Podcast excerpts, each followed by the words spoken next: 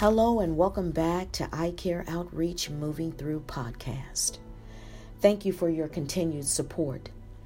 Once again, you'll hear from Pastor Rob Turner, educator and founder of I Care Outreach, located in downtown Bridgeport, Connecticut. Today, Pastor Rob will finish part three of Entrusted Responsibility. He will share that our Master knows our gifts and ability, and God can interpret our results. God can interpret our methods, and God can interpret our motivation after His own Spirit. God is asking the question today of all of us What is your temperament? Hi, I'm Robert Turner. Thank you for joining with us. In our times together through these podcasts, we've been sharing messages with truth nuggets of moving through life. Today, we will finish the third part of our current series on the parable of the talents found in Matthew chapter 25, verses 14 through 30. In this podcast, our focus is on the last servant who was given only one talent and we will consider the practical application of this parable for our personal lives of entrusted responsibility. Jesus is telling a story that revolves around a man who, before going on a long journey, assembled his own servants and gave each varying amounts of money to invest for him according to their own ability, answerable upon the master's return. They are asked to make commercial use of the master's possessions while he is away. To one servant he gave five talents, to another he gave two talents, and to the third servant he gave only one talent. Listen to the last ten verses of the parable. I'm reading Matthew 25, verses 20 through 30 in the New Living Translation. The servant to whom he had entrusted the five bags of silver came forward with five more and said, Master, you gave me five bags of silver to invest, and I have earned five more. The master was full of praise. Well done, my good and faithful servant. You have been faithful in handling this small amount, so now I will give you many more responsibilities. Let's celebrate together. The servant who had received the two bags of silver came forward and said, Master, you gave me two bags of silver to invest, and I have earned two more. The master said, Well done, my good and faithful servant.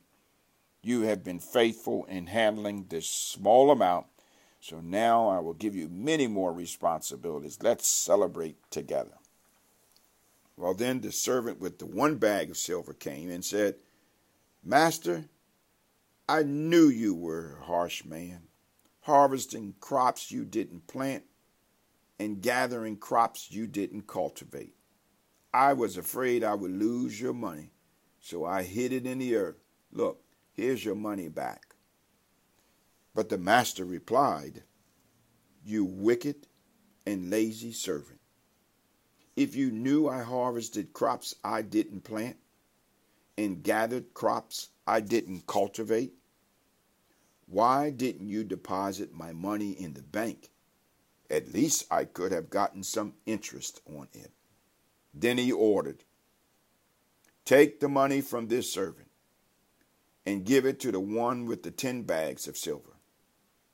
To those who use well what they are given, even more will be given, and they will have it in abundance.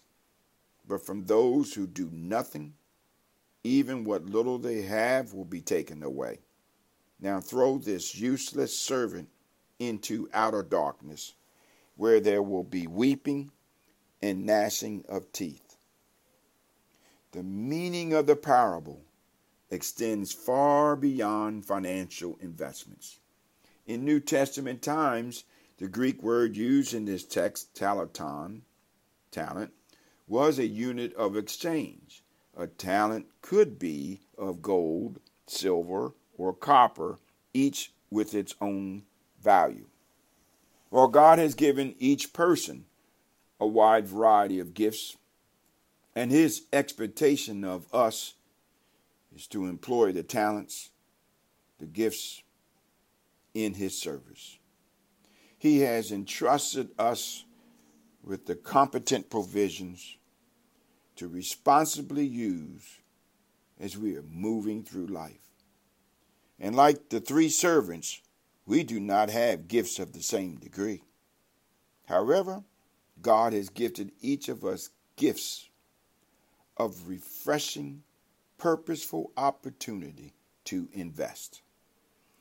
In this parable, each servant is entrusted with the care of what they were given, and the amount given is based on each servant's ability. The first two servants understood the instructions as well as the character and the temperament of their master. They both used the resources to double their master's money through their wise, mindful decisions. The master praises the true, trustworthy servants with the words, Well done, good and faithful servant. The third servant accuses his master of being a harsh man, we see in verse 24. The servant is saying that the master is exploiting the labor of others by harvesting where he has not sown. Notice his temperament. He interprets everything after his own spirit. He began with less than the others had, yet he was treated according to his own ability. Our master knows our ability. We can see the influence of his temperament being with a critical spirit of the largeness of his master's purposes and dealings. Serving his master with the entrusted responsibility was the bottom priority.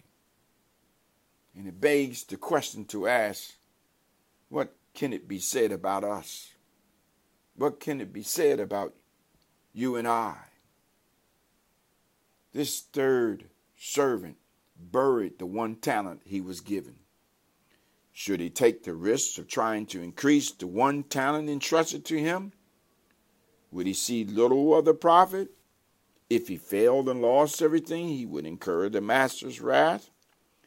In a spiteful act, he returns to his master what belongs to him, no more and no less, we see in verse 25. What the servant overlooks is his entrusted responsibility to his master and his obligation to invest what was given to him. His failure betrays his lack of love for his master which is masked by blaming his master and excusing himself from the responsibility. You see, grace never condones or excuses irresponsibility because even those who are given less are obligated to use and develop what they have. In essence, the servant buried his trustworthiness and faithfulness. So the master allows the servant's own words to condemn him, which proves his guilt in verse 26. If the master was so hard or harsh, shouldn't the servant have put the money where it would have been relatively safe, earn interest, and require no work? In verse 27. The master said, If you knew I reap where I haven't sown, and gather where I haven't scattered, then you should have deposited my money with the bankers, and I would have received my money back with interest when I return. The unused talent passes from the servant who would not use it to the one who will. It is given to the man who now has 10 talents, we see in verses 28 and 29. This parable turns on moral quality rather than on ability.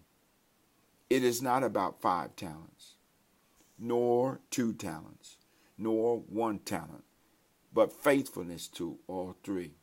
It is faithfulness and not the amount which links the talent to the joy of the Lord, the few things to the many. The amount of the ability is not the first thing for us to consider. It is the faithful use of whatever ability we have. Our faithfulness to what He has entrusted to us is key. And I repent for my unfaithfulness. At times, digging a hole, burying what the Lord has given me for His purposes. Forgive me, Lord. Forgive all of us, Lord, for not faithfully maturing what you have entrusted. Entrusted means we have been assigned the responsibility for doing something. We have been entrusted to be responsible for what he has given us. These three servants were entrusted with their master's property. So are we until the master returns. Verse 19 says, after a long time, the master of these servants came and settled accounts with them. I realize, exploring through Matthew 25 14 to 30, the master really cares about the results. Well done. The master really cares about the methods. Good. The master really cares about the most motivation. Trustworthy faithful, while also realizing, I realize to not use or bury what God has entrusted to us is grievous sin and an accountable offense of not only the loss of neglected resources, but rejection by the Master, banishment from his presence, and tears and gnashing of teeth, as the parable ends in verse 30. Let us pray. Father, you care about our temperament as we move through life with entrusted faith, entrusted responsibility, with entrusted talents. Cultivate a heart of trustworthiness and faithfulness as living sacrifices, expressing holy acts of service. We confess our hearts and minds are not always Christ centered nor focused on what you, our Master, have entrusted to us. Thank you, Lord, for inviting us into a relationship that exchanges our weakness for your grace filled sufficiency. We ask you to cleanse our results, cleanse our methods, and cleanse our motivations. Jesus' name, amen.